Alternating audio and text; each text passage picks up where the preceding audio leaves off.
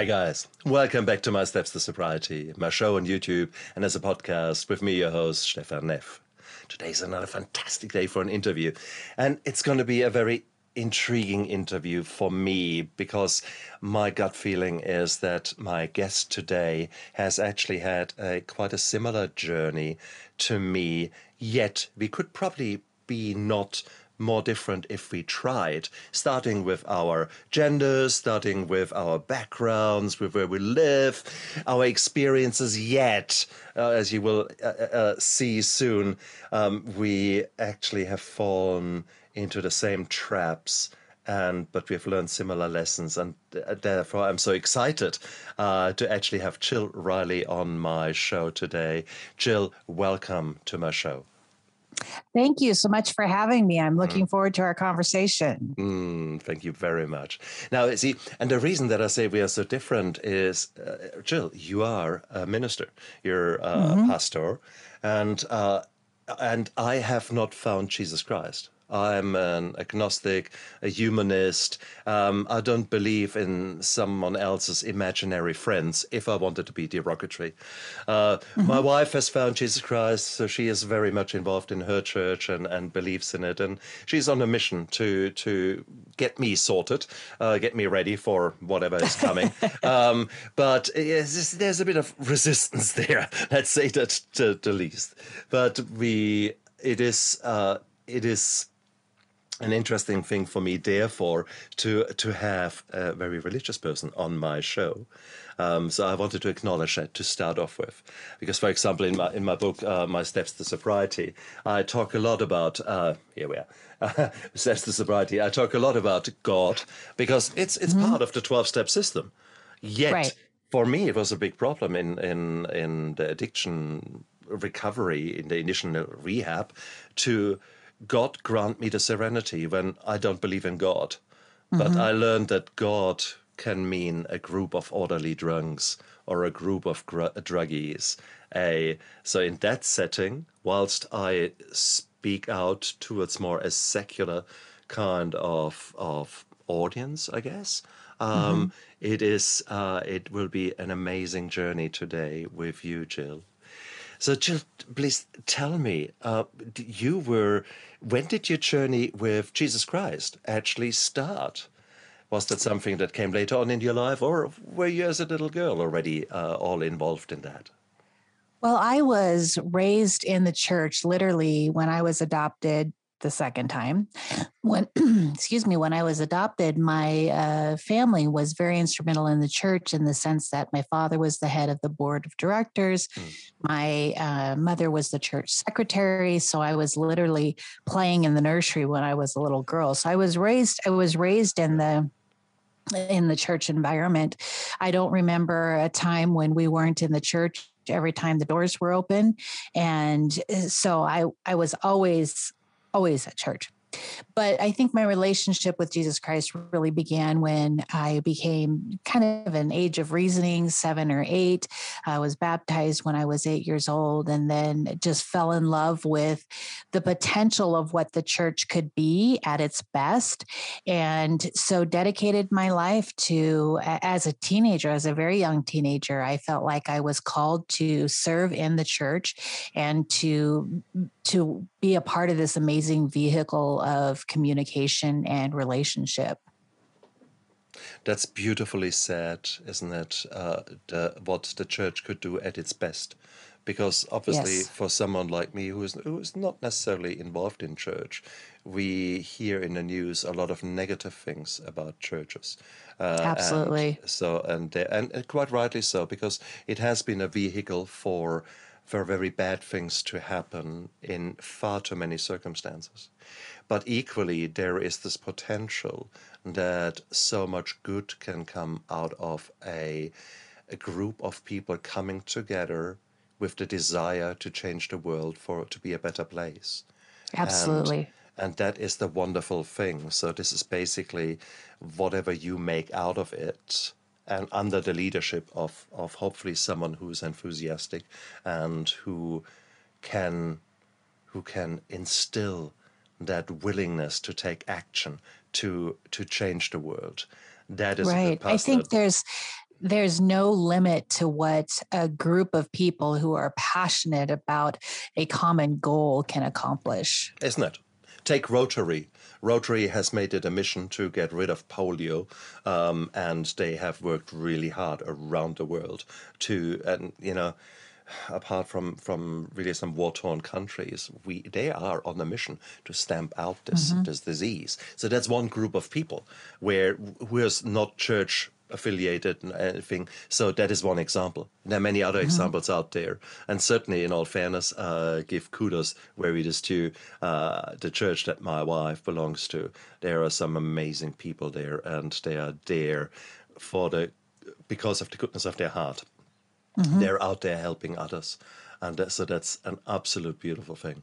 So now I, I, I'll take that, and I never heard it being said like that uh, the way you've you've you've chosen your words. That was lovely. Mm. So everything is honky dory. Here you are, a young girl. You're living the, the, the life of Jesus Christ. You become an, a minister at age 18. Um, yes. So uh, there you go. Well, first of all, I must say, when you're 18, you don't know you're back from your front. And here you go out there right. preaching the gospel. Um, so hang yes. on, how does that work? Are people not looking up and say, "Yeah, right, girl, grow up," and then come back in twenty years and then we're talking?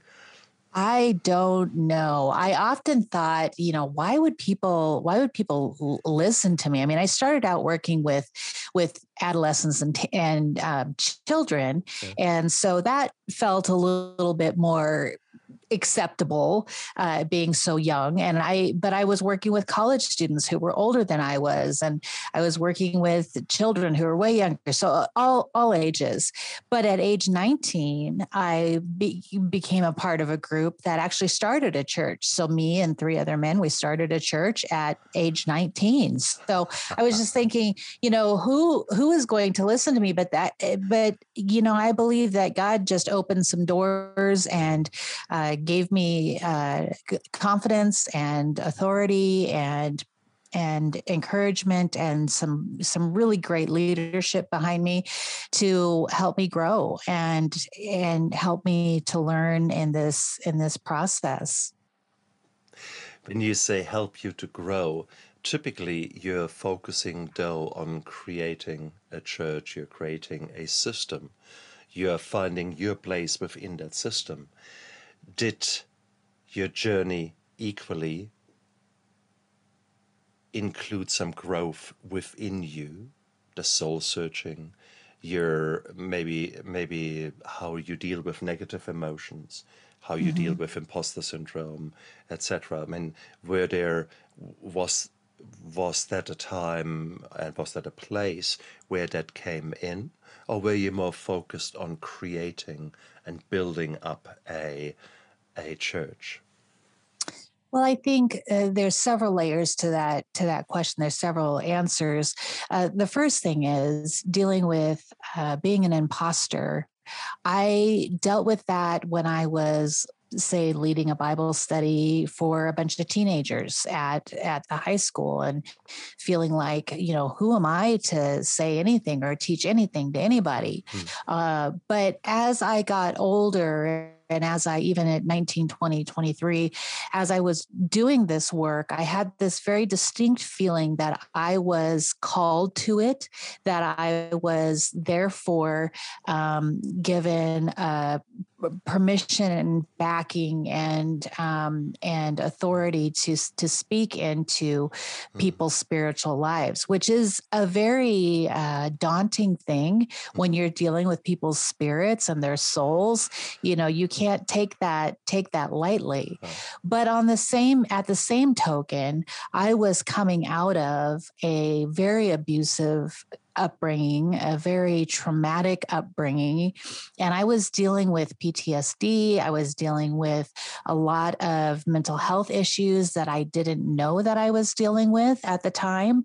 And so, layered on top of this, uh, probably overactive drive to succeed and to serve and to be be the best, mm. uh, layered on top of that and underneath of it was all of this trauma. So sandwich in my success was definitely the the traumatic that I was that I was handling. and isn't it such a powerful driver? Um, because when you're you're finally um, going out there and experiencing the freedom, when you come out of out of this kind of of maybe toxic, maybe hard hard environment, um, where you suddenly get the freedom and people actually listen to you and people actually think, wow, she is doing some great things there.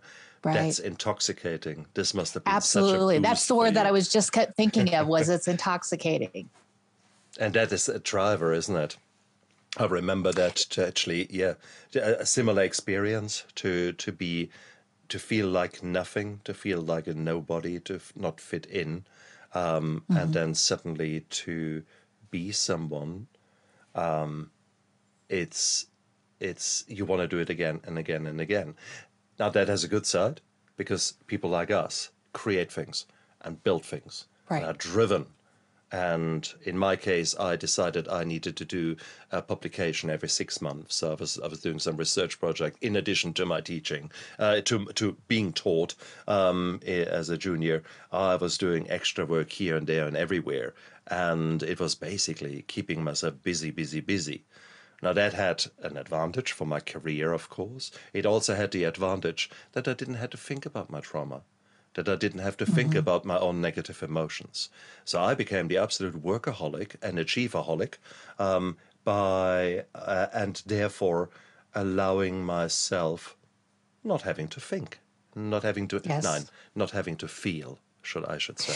Well, you know, people used to ask me all the time, Jill, what are you running away from? What are you what are you working so hard to get away from? And it used to very much offend me because I was like, I am just driven to excel. I'm driven to do the best. I've been I've been supposed to do this job, so I'm going to do it the best that I can. Yeah. And so it wasn't until um, until the bottom dropped out six years ago that I really had to take a hard, hard look at that. And, you know, they say in recovery, it works until it doesn't. And it worked until all of a sudden it didn't. Uh huh. Interesting. Interesting. Uh, how how were you dealing with the problems of others whilst at the same time trying to run away, uh, to keep going with that that uh, picture, whilst running away from your own things. Were you good in picking up abuse, for example, in others? Mm-hmm. Well, I, I, was good and very sensitive to uh, some of those things. But in truth, I worked with white suburban churches most of the time. Mm. And so the problems in suburbia are often hidden and not at the surface and not exposed to the world because there's a there's a standard to keep up, right?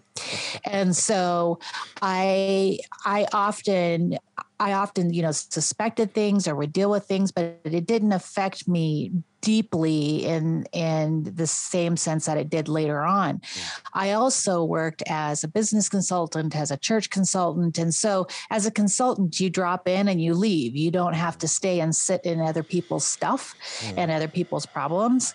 Uh, but as I started my own church, I started a church in Seattle and started a church here locally, and then eventually started a church that I led independently.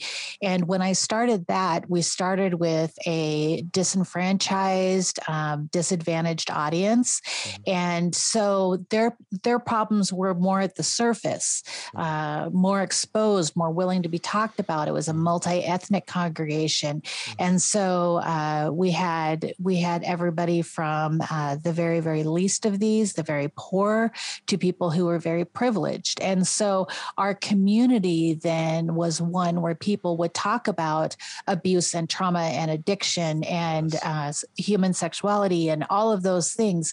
So it was a very honest environment, but it was also very traumatic as a leader of the group to be listening to and absorbing all of this stuff. And we had several suicide attempts during that time. We had uh, suicide success. A gal shot herself in the chest.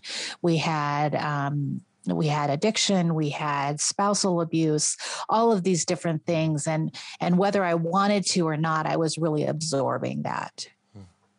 isn't it that's what we're so good at i when I became a pain physician. I became an anesthetist first, and then uh, specialized in chronic pain management. And I uh, I was very good at it because I mm-hmm. felt so much for the patient, and I knew that I could do so many things for a patient. So it was it was a beautiful journey, but a journey where I let transference occur without realizing it. I took on so many of the problems of my patients that it destroyed me. And that was the, mm. the, the, brutal thing. So I could smell an addiction a mile away. I could, I could see the depression uh, whilst the patient was just opening the door to come into my consult room. I could see exactly as, as if I had radar vision, I could see what was going on could you see it in yourself? I didn't. I could not see myself suffering exactly the same things. Um, what did you feel when you when you, you felt know, about when you felt when you looked at someone and he told you their story? What were the emotions they were going through?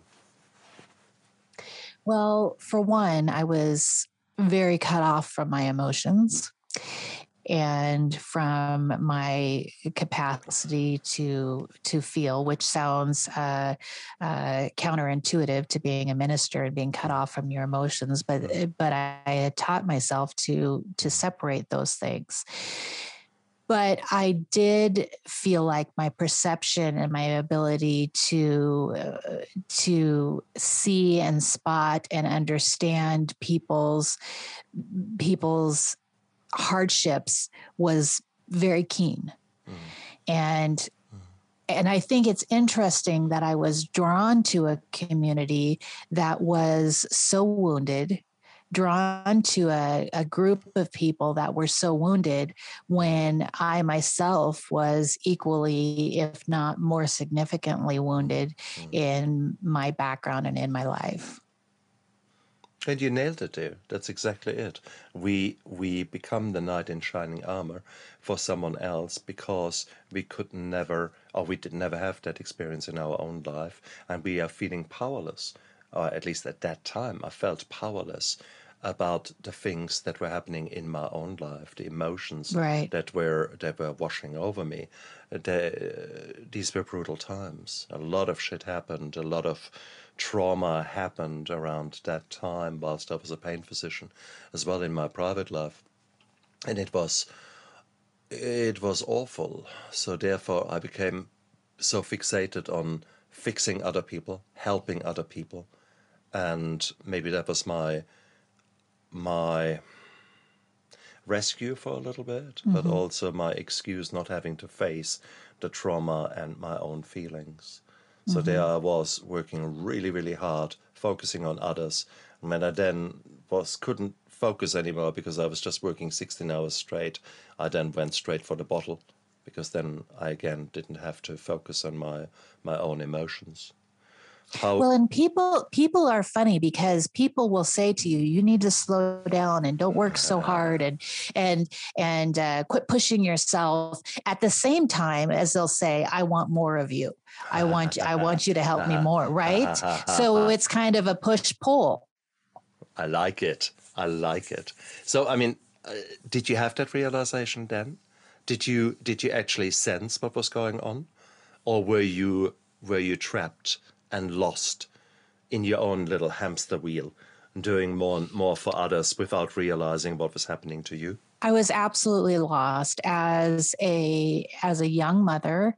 Uh, we had four kids in five years in our mm. twenties, and so I was, you know, chasing a career and finishing, uh, you know, several levels of education and raising a young family, and everything was at the behest of others. So I was doing everything uh, for others without realizing my own neglect. And we are proud about it. Uh, was in your environment where you brought up that hard work is the only way forward, that you have to work in order to get somewhere, that it's expected from you. I certainly was. These were my principles. Absolutely. Well, I was raised in a single parent household.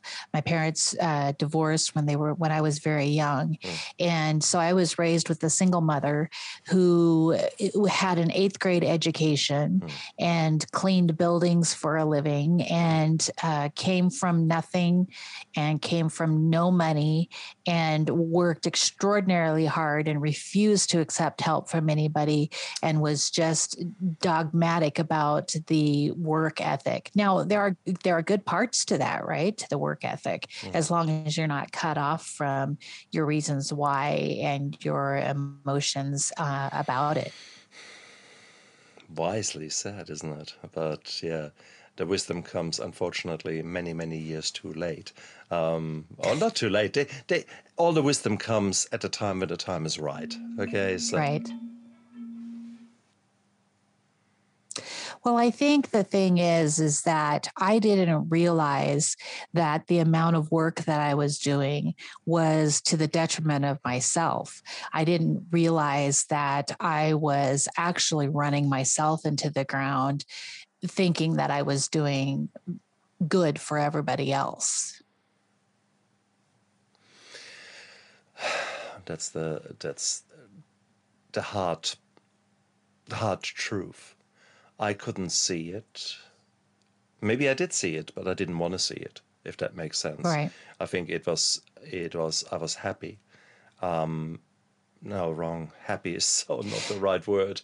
You're, I was. I was miserable, but I was at least content in my misery. Um, and I was. I was. You know, bathing like in it, like like a pig in mud and it is just well you yeah. know it's it like i said earlier it's funny because people will say hey slow down take a deep breath but at the same time they will ask you for more and give you accolades for producing. Mm. so the messages are very very mixed when it comes to success and drive and achievement right? Oh so true. It's madness absolute madness. No it is but what can you do? I mean, what can you do? Ultimately, it is life is such a a, a, challenge to us, and we we don't see it when we're this young when we are we are trying to make it all happen we are trying to you were a fighter you were a survivor mm-hmm. you were a woman who was going out there a go-getter look at her yes. she has got four children and uh, going going just all out being a minister being this that you actually you get accolades and that is sort of the quick fix good f- junk food that makes you feel right. so good for a very short period of time. And then comes the sugar slump. Right and right. you're searching for the next fix that for me didn't happen until my mid 40s right? Interesting. It, i mean i you know i'm almost almost 50 now and it didn't happen until my early mid 40s that that slump that sugar slump actually happened. Interesting. What were there little slumps? Were there uh, how how did you keep going? There must, I mean, in in in what twenty years of being a minister, um, there would have been times when you burned out. I mean, I had so right. many burnouts, and I look back, it's no longer funny.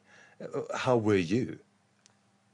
Well, I think there were several many many slumps that happened, uh, but it was just this sense of pull yourself up by your bootstraps and power through. You know, I had I had good power to to do that.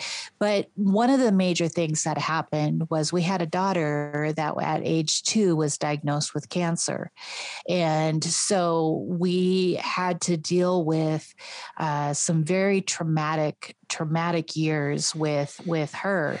Uh, thank God she's now 22 and doing well, but it was it was very very hard. But she at the end of her treatment, I took a nosedive uh, emotionally and and discovered that I was dealing with some depression. Now I'd always thought, you know, I'm just pulling myself through. I'm so busy. I'm tired because I'm busy.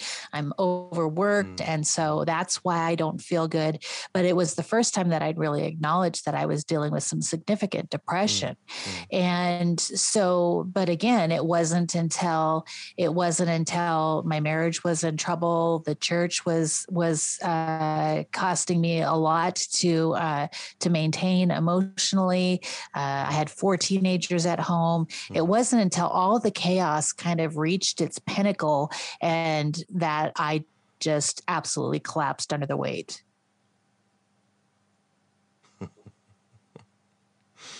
Okay. Wow. You sound so familiar to me. God, it makes me actually. yeah. No, it is. It is exactly that. Yet, you came from a complete different belief system. Here was Jesus Christ, who was in your life and who was uh, supposed to give you solace, who was supposed to be there for you and guide you. And so you could say, "What the hell." Your imaginary friend didn't really do very well there, did it? Okay, uh, or well, let's and, let's and, re- let's rephrase that. What lessons did he want you to learn, and why did it take you so long? Is I, so let's rephrase I'm it this way. Slow learner, Stefan. touche, touche. So, I mean, did you ask that question? Did you doubt Jesus at any time during that journey? No. I had this very strong sense from the time that I was a child that God was real and that God was for me. And so, even during the times when, for instance, uh, we went through a custody a custody battle uh, between the state had taken custody of me. I was in foster care, and my mother, who was abusing me, had made a threat on my life. And people from the church stood up in the courtroom and testified against me, a child, to say that my mother would never abuse me.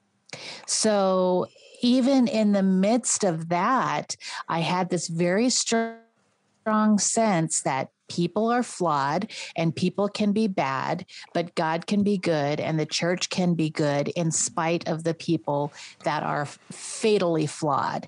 And as a young person, I always felt that way. So I never doubted God. I never doubted the presence of God. I was one who who could feel the presence of God very viscerally in mm. my life, very physically. And it wasn't until I crashed that I really doubted God's operation in my life. It took me 40 some years to get there and to begin that process of deep questioning and absolute doubt and deconstructing my faith. It's interesting that you deconstruct your faith, yet you you well, what came first? Your personal healing? Were you angry with God? Were you angry with, with, with Jesus with, or were you frustrated? Why did you deconstruct your faith rather than focus maybe on yourself, on how much you maybe contributed to things, how your responses to things that happened to you were potentially up to you, more up to you than you wanted to take into account earlier? Yeah, you know, I I don't know the answer to that except to say that I never felt, I mean, I ended up in a, in a psych and trauma facility and I felt like everything was dark. The lights went out. There was no faith. There was no God. There mm. was no, there was no uh, rightness to the world because everything stopped. I didn't know if I had a family. I didn't know if I had a job. I mm. didn't know. Exactly. I didn't know if I had character or substance or purpose or anything when I'm sitting in this place uh, trying to figure out how to function how to even operate because I was so destroyed that I didn't mm. even know my own my own purpose or or reason for being. What led to the admission? Well, uh, to that to that mission or to, to figure to out the, myself? To the, no, to the admission to the hospital. How did you actually oh, physically to the admission. end? How how did you end up in the hospital? well, uh, my marriage was in trouble and so uh, i had we had been in some therapy for our marriage and the denomination that i worked for is very very gracious and had been paying for that and had been helping us through that and at some point in that process, uh, it became apparent that we were going down a very wrong path, and and the therapist had suggested that we separate, and so that created a big emotional crisis for me. And that emotional crisis led to the denomination, the church structure taking taking over the church and saying, "We're going to take care of you and help you figure this out." Wow. And they actually sent me to uh, to this psych and trauma facility uh, for a workshop on childhood trauma. And they said, it's not that we feel like you're the cause of all the problems in your marriage. It's just that we feel like you could benefit from some mm. understanding of how the mm. trauma in your life and the trauma in the church congregation is compounding itself. So they were very, very wise and astute in that and sent me to this workshop on childhood trauma. Wow. On the third day, I had a major dissociative episode and had lost all sense of time, place, reality, everything. Wow. And they said, you really need to be admitted to the hospital. And I said, You really need to get a life because there is no way. I've got four kids at home. I've got a job. I've got a husband. I've got to go. And they said, No, you really need to. So they called the denomination then. And I knew it was tens of thousands of dollars right mm-hmm. to be in any kind of recovery you know facility mm-hmm. and uh, they said we're going to call the the church group that sent you and they called and the denomination said whatever she needs we'll pay for it and so uh, so I ended up being admitted then to the hospital. And then because I have a dissociative disorder, it took them a very long time to kind of diagnose what was going on with me because there were so many parts of myself that were disenfranchised and they were trying to figure it all out. Mm. And so it took three months of me being there. Uh, it was, it was a six week program and I ended up being there for three months, mm. and while they diagnosed uh, my mental illness. But that's exactly what what happens uh, in children who come from alcoholic families or children who are abused, um, where there's trauma in early life. They they dissociate. Right. That is sort of the classic the classic response of for their survival. They mm-hmm. uh, they get raped, and yet their mind is somewhere else. They and right. it is it is such a normal thing. Yet because it actually worked for you so well when you were a young child, it becomes the the subconscious go to and therefore that's what you said. You had it all so nice compartmentalized um, there was my trauma. Let's just pack that over there. Forget that it even right. is there. Um, and now suddenly to bring that out and deal with it is a huge huge challenge. Right. And you know it's interesting that you phrase it that way is because uh, in my in my diagnoses when they at through all the testing and the assessments and everything they said one of the ways i deal with my trauma is called traumatic organization which means that you know, a trauma happens, it's like a book, you put it on the shelf. It's like another book, you put it on the shelf. And they said, Jill, your shelf broke and you've got a mess and you got to deal with it. oh, I so love it. Oh, what a beautiful picture. That, that's how they described it to me. So, uh, so yes, that's how I, I organized my trauma, set everything up on the shelf mm. until it, it broke and became too much.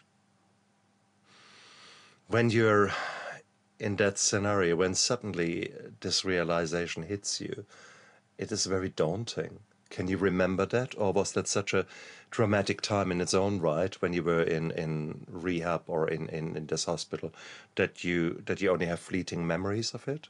What can you remember from it? You know, it's very it's kind of spotty, kind of vague ish in the very beginning because.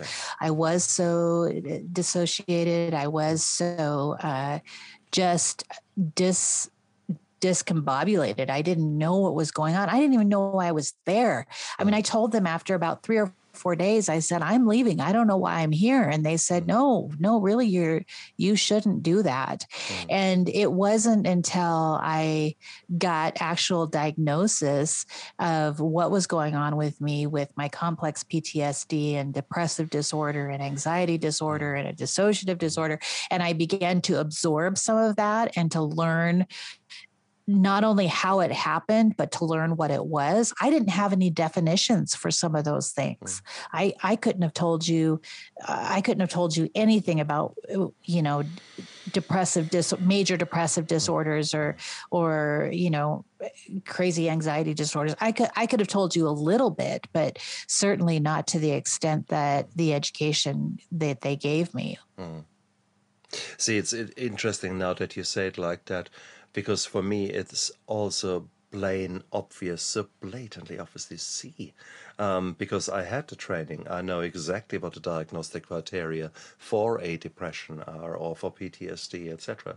And uh, seemingly I've learned through books, either in my profession or through those books that I actually read uh, for pleasure memoirs of, of soldiers, etc. So I had an understanding right. of all that, but I couldn't diagnose it in myself. In fact, mm-hmm. the, the PTSD only came out literally, the diagnosis became clear to me two, three years ago. Um, when when someone else I knew was going through a really bad period of his PTSD as a, as a former sort of Air Force Special Forces kind of dude, and and he was he actually sought help and one day he said look it's going to be fine. Um, it's going to be all all right from here. And i thought oh mm. shit. Oh shit. Is he thinking about doing something? And he said no no no i got the right help. You will you will see. I'm going to be fine in a week. And i looked at him and in my mind i went through yeah right you don't sleep, you have get you're hypervigilant. And I went through the, the, the all the diagnostic right. criteria, and only then, only then, at what was it, fifty two, something like that, fifty three, suddenly I realized, hang on, I'm describing myself here. When I went right, through the diagnostic right. criteria, it took me this long. How long did I know what is PTSD? Oh, at least a quarter of a century. Come on. And here I am finally getting the breakthrough in my own life. So, and that is me as a doctor. I should know. Right. I should bloody know. Yet here you are. and sometimes I, I don't give myself the the I don't don't think that people who have never delved into mental health for them it's so difficult to understand what is actually going on when we speak about depression right. what eh, unless you have lived it unless you have felt it unless you have seen the darkness and in, involving you and, and, and taking you in and you can't see any light whatsoever then then you don't know what we're talking about Right.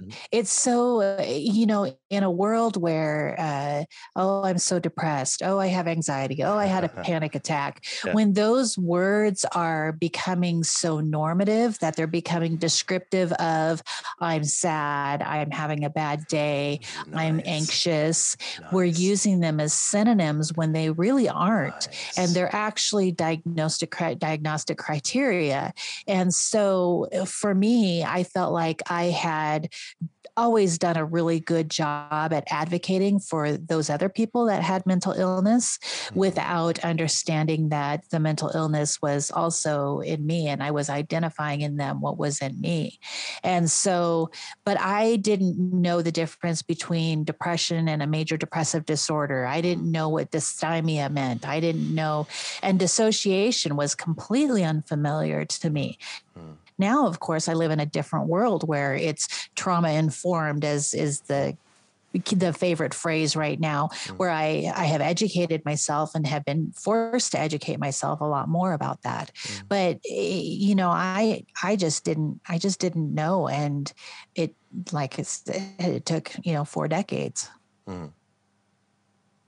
And yet, here you are. We all have got this supercomputer in our head, but no one has ever given us the user manual. So we hear tapping on a few things. Oh, that feels good. Right. What's that? Oh, that's alcohol. Oh, good.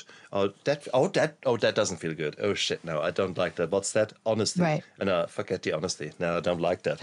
uh, so that that is how it works, and it it takes trauma, it takes us being so uncomfortable in our own skin that we simply have to make changes, that we simply have to learn about ourselves.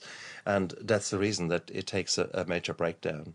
Uh, like yours, like mine, and like so many other people out there, right. um, before they finally jump off the hamster wheel and actually stop and think and feel and start surrounding themselves with people who have been where they are now and maybe learn how to change their life uh, towards a new direction, how to jettison some of the the core beliefs and some of the, the behaviors that maybe no longer suit you, maybe never suited mm-hmm. you, but they were still serving a need. And here right. you are after after 20 years. So here you were three months really working hard on yourself. When you left, did you go straight back to ministering? Did you go straight back into the church? No, no. I actually um, I came home, and because you know in a in a rehab recovery environment everything's so desensitized and or you're so sensitized to everything and become so uh, isolated in the sense of not having a lot of stimuli and all of that kind of stuff you know they're trying to calm your brain the hell down. Um, you know i i came home and i was almost an agoraphobic. I was at home. I only went out for doctor's appointments to go to therapy. I couldn't uh, handle the stimulus of a bunch of people, let alone a bunch of work. I couldn't go back to work. Mm-hmm. We ended up closing the church down because there was no one that could that could come in and mm-hmm. and take over where I had been. And uh, and there was a building shift and a bunch of different things that happened that aided in that kind of demise. But uh, I yeah, I just went to therapy and went home. I sat on the couch and colored for like a year and and I couldn't care for my family, my husband, who we had not reconciled, but we're living in the same house. Uh, he was caring for the children almost exclusively. I just couldn't function, and it took a couple of years before really you know my therapist says you know the first couple of years i was working really hard but you weren't even here. Like i wasn't even really that that present in in what was going on because i just didn't my brain wasn't there. It wasn't functioning. Wow. Did you feel it? Did you feel that you were in this place or it was simply not there? You were simply caught up somewhere? No, I I was absolutely bereft. I felt like I had lost uh, a core piece of my identity. Remember, I had been somebody's pastor since I was 17 years old. And if I couldn't call myself pastor anymore, then what was I? And if I wasn't that, then what was I worth? Because I had attached worth to my occupation and to my title so much that it absolutely, absolutely sidelined me because I couldn't figure out then if I'm not that. And if I just sit on the couch and go to yoga and that's all I do, then well, then what can I possibly be worth to anybody else? Beautiful. That was exactly what I went through. I was an empty shell after rehab. I, as part of my my supervision by the medical council, they uh, they made me see reason that maybe pain medicine is not the field for me. That mm. I'm uh, I'm too sensitive, uh, that I'm taking on too much, and that really, for my own mental health, I should stop being a pain physician. Now, that was all I could I could I was for the ten right. years prior to that. So um, I had worked really, really hard to be the person who I was. I ran a huge pain clinic, and there I was. Suddenly, that was all taken away from me. So it felt initially, right. and I was empty. I had no clue who I was, and it was scary, very, very scary. At the very same scary. token, at the same token, nowadays I understand that this was the biggest opportunity in my life to reinvent myself, to explore who do I want to be when I grow up, and actually work on myself. It was like suddenly being given mm-hmm. an empty canvas and you can draw whatever you want. You can paint whatever you want. I didn't see it then. And it was a bit weird because I, I started living again, but this time with training wheels on my little bike, and uh, and mm-hmm. it felt like a bit like that. And Absolutely. So, and so, what were the first things that you did? Who was the new person that sort of came budding out of the ground there, and and who was the new you? You know, one of the first things I did, ironically, was I was uh, teaching a once a week, twice a week little college course, um, and just kind of getting involved with uh, students on uh, in small classes and small groups, basically, and that allowed me to still be up front and be a little bit detached, but involve myself in other people's world. Mm. Uh, so that's one of the first things that I did. That was, and then I could come home and just sleep for a couple of days. You know, I could, I could ramp myself up for this, and then I could, and then I could rest. Um, but then, you know, I started to talk about mental illness because I I didn't have a world where people freely talked about their mental illness until I went to rehab mm. and and all of a sudden I was immersed in that kind of an environment and where people talked about it as um, as what it really is mental illness is a physical illness and they began to talk about it with the mm. same kind of uh, graciousness and openness that we talk about mental or we talk about physical illness. Mm. And so I decided that I was going to start writing. I'd always wanted to be a writer. I had done quite a bit of writing, and I uh, decided that I was going to write. And so I did a hundred day write and started a blog, and just decided about five days in, I decided, you know what, you know, screw it. I'm just going to let it all I'm just going to let it all hang out and say, here's here's what I am. Here's here's what my mental illness is. Here's how I live my life. And it was like the emperor's new clothes. You know, it's like I'm totally naked. Nobody can tell me otherwise. You know, and so I just I started this blog, and then because of the blog, I started a podcast, and because of the podcast, I get to talk to you. oh, what a beautiful journey it is. But you, you actually, you literally, you, you you found the new you uh, in very small steps, and you tried a little bit there, and suddenly it's and and this coming out is such a beautiful thing, is it not? It is, but I'm not the same. I don't, you know, I work very part time. I do jobs that I work from home and I can ah. do self care and take care of my time and my, you know, and, and, and I realize I have the luxury of doing that because mm. of the way our financial structure is and all of that. I do have the luxury of being able to self select my work and all of that. So I want to acknowledge that. Mm-hmm. But um, we have made some decisions uh, that have helped me in being able to do that. Wow. What a beautiful, beautiful turnaround that is. Uh, uh, how did your church support you once you came home out of the hospital? And did they did they know what was happening? Did was there an understanding? And when I know not just oh okay Jill has been in rehab or in, in, in, in a mental institution, but also what it really meant. Were there people mm-hmm. who had been in similar in a similar boat who were able to guide you within the church? Within the denomination, yes, I was well cared for, and the um, my supervisory structure was uh, they were extraordinarily gracious, and they mm. said, you know, Jill, you will you will literally have to walk away from this relationship before we do. We are mm. here for you.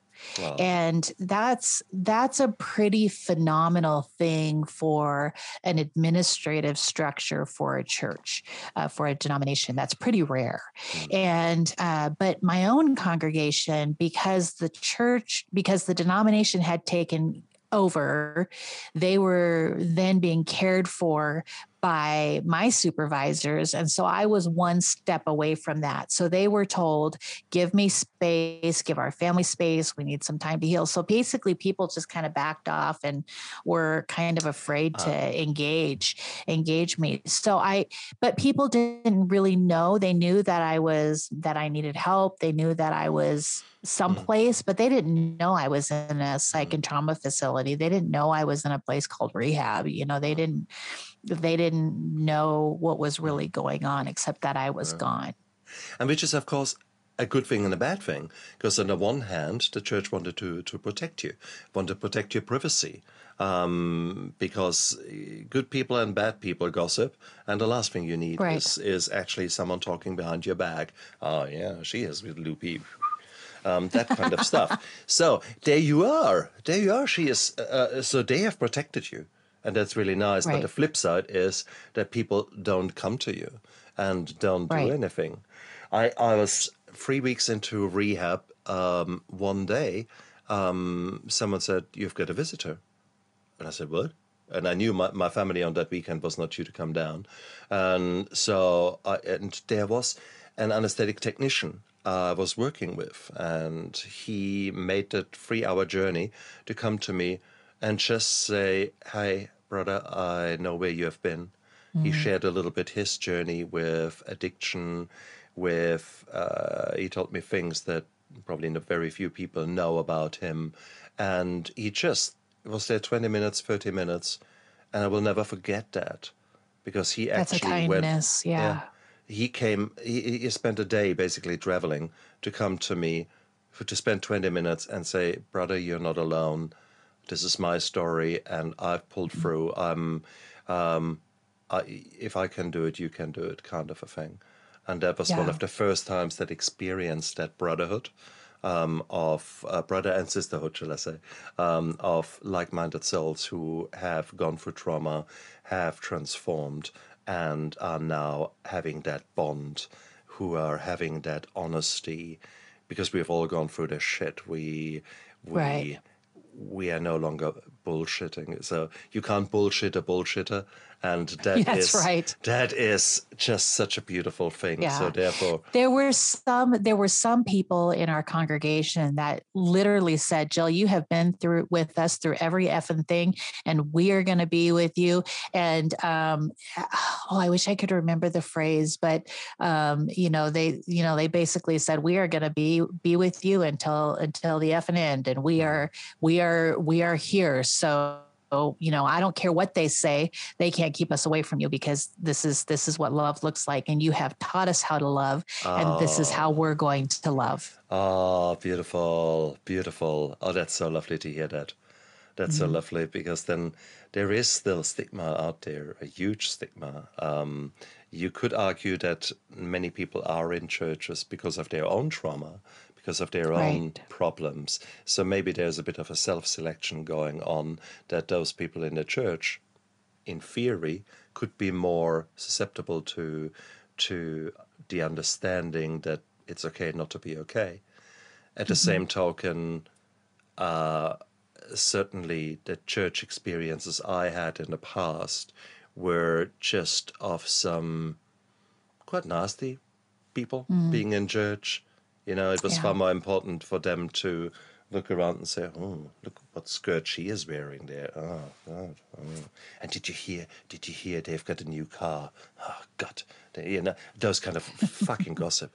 Unbelievable. Yeah. That was yeah. far more the church in Germany that I knew that I was sort of, oh, and I thought, nah, thanks, I don't want to have anything to do with that.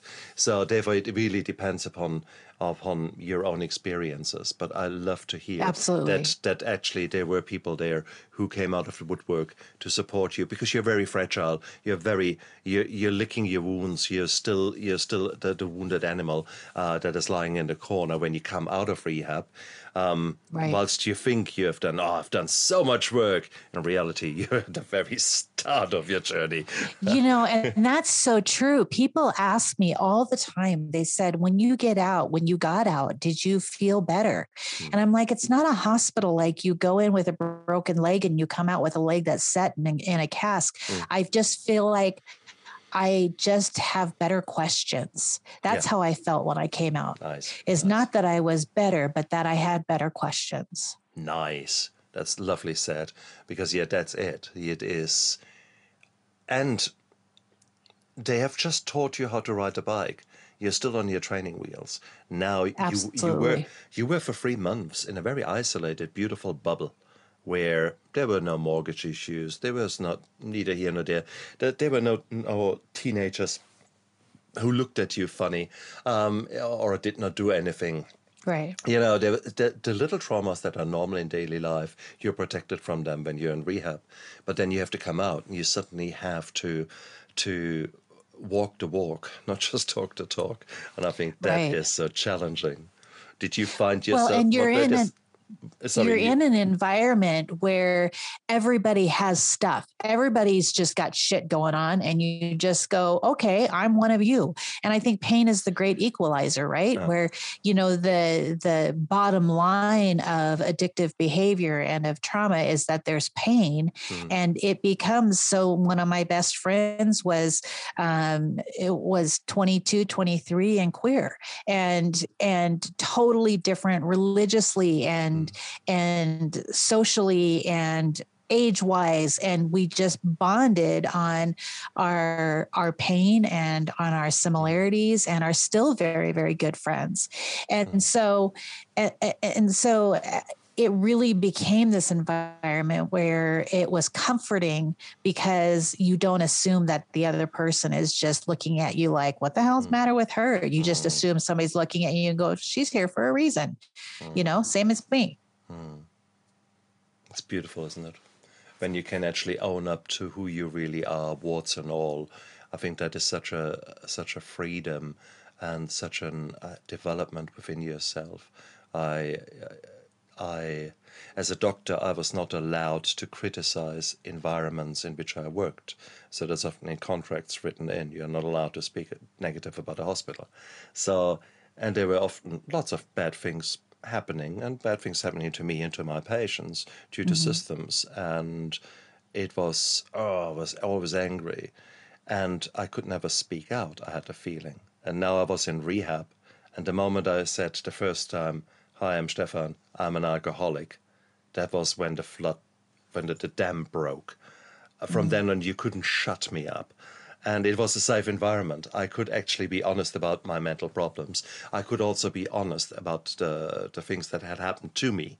Um, and I could talk negative not negative. I could right. be honest about the shit situations in which I had found myself. Yeah. Um, and it was such an intoxicating, beautiful feeling, such a freedom to finally say the truth and say it out loud for what it was. Right. And do you ever do you ever crave those uh, that kind of environment, that kind of freedom, that openness that existed there? Do you ever crave being back there?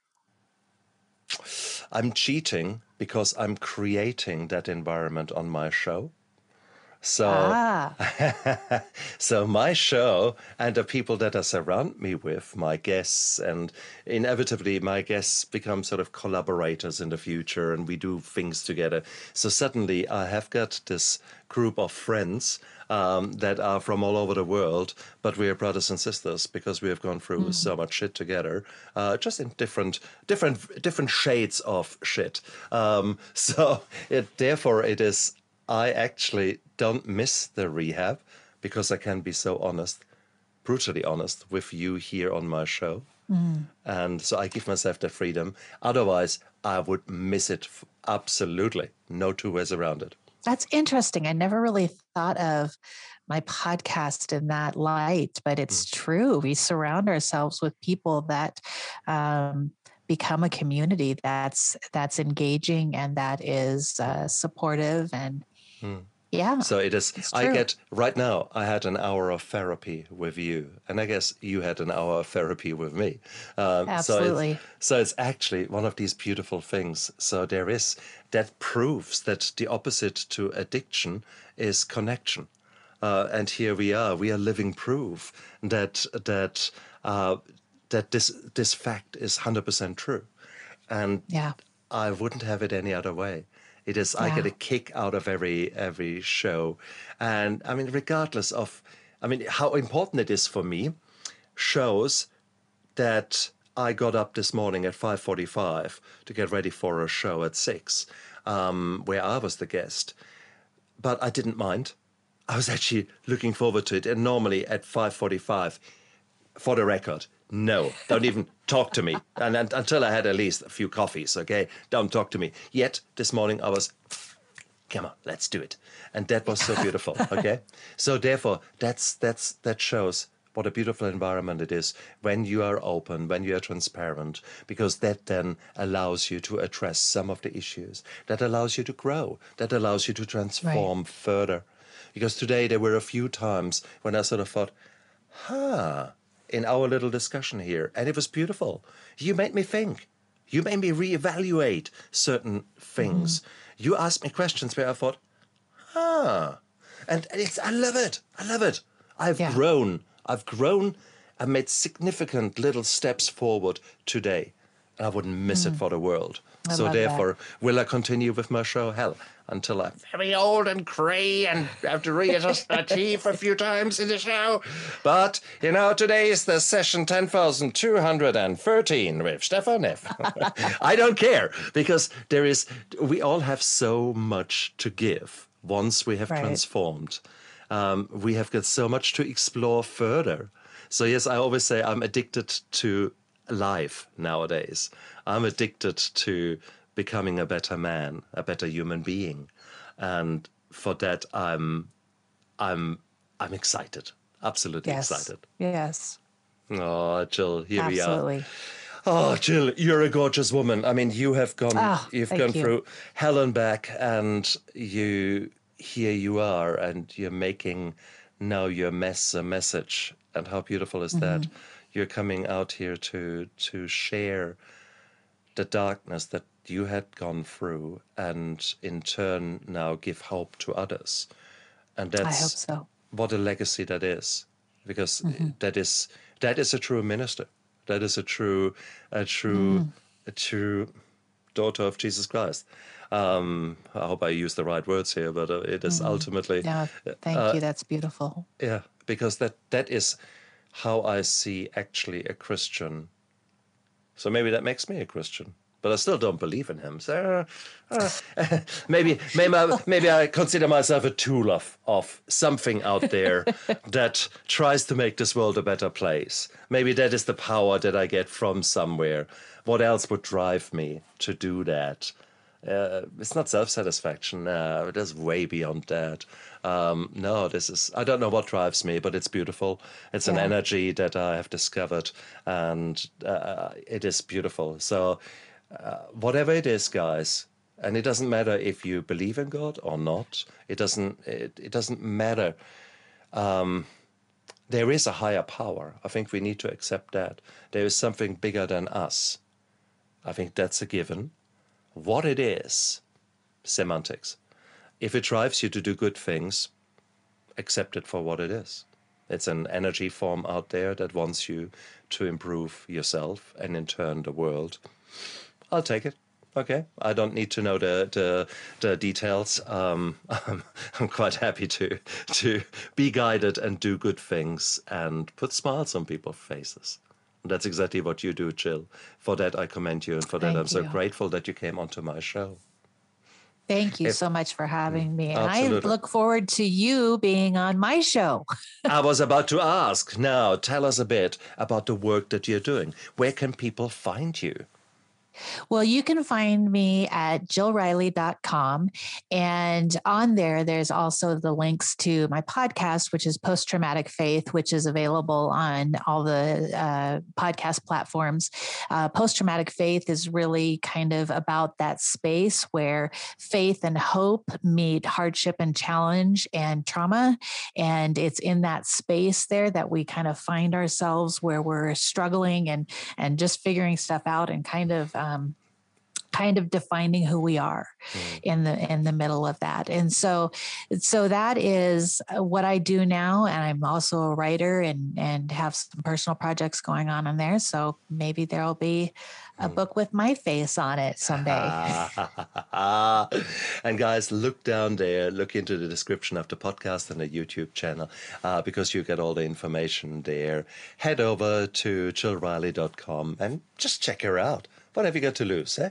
So there might be some nuggets there of wisdom where you think, huh. And who knows? Maybe you find your own voice and maybe get in touch with Jill and say, hey, look, this is my story.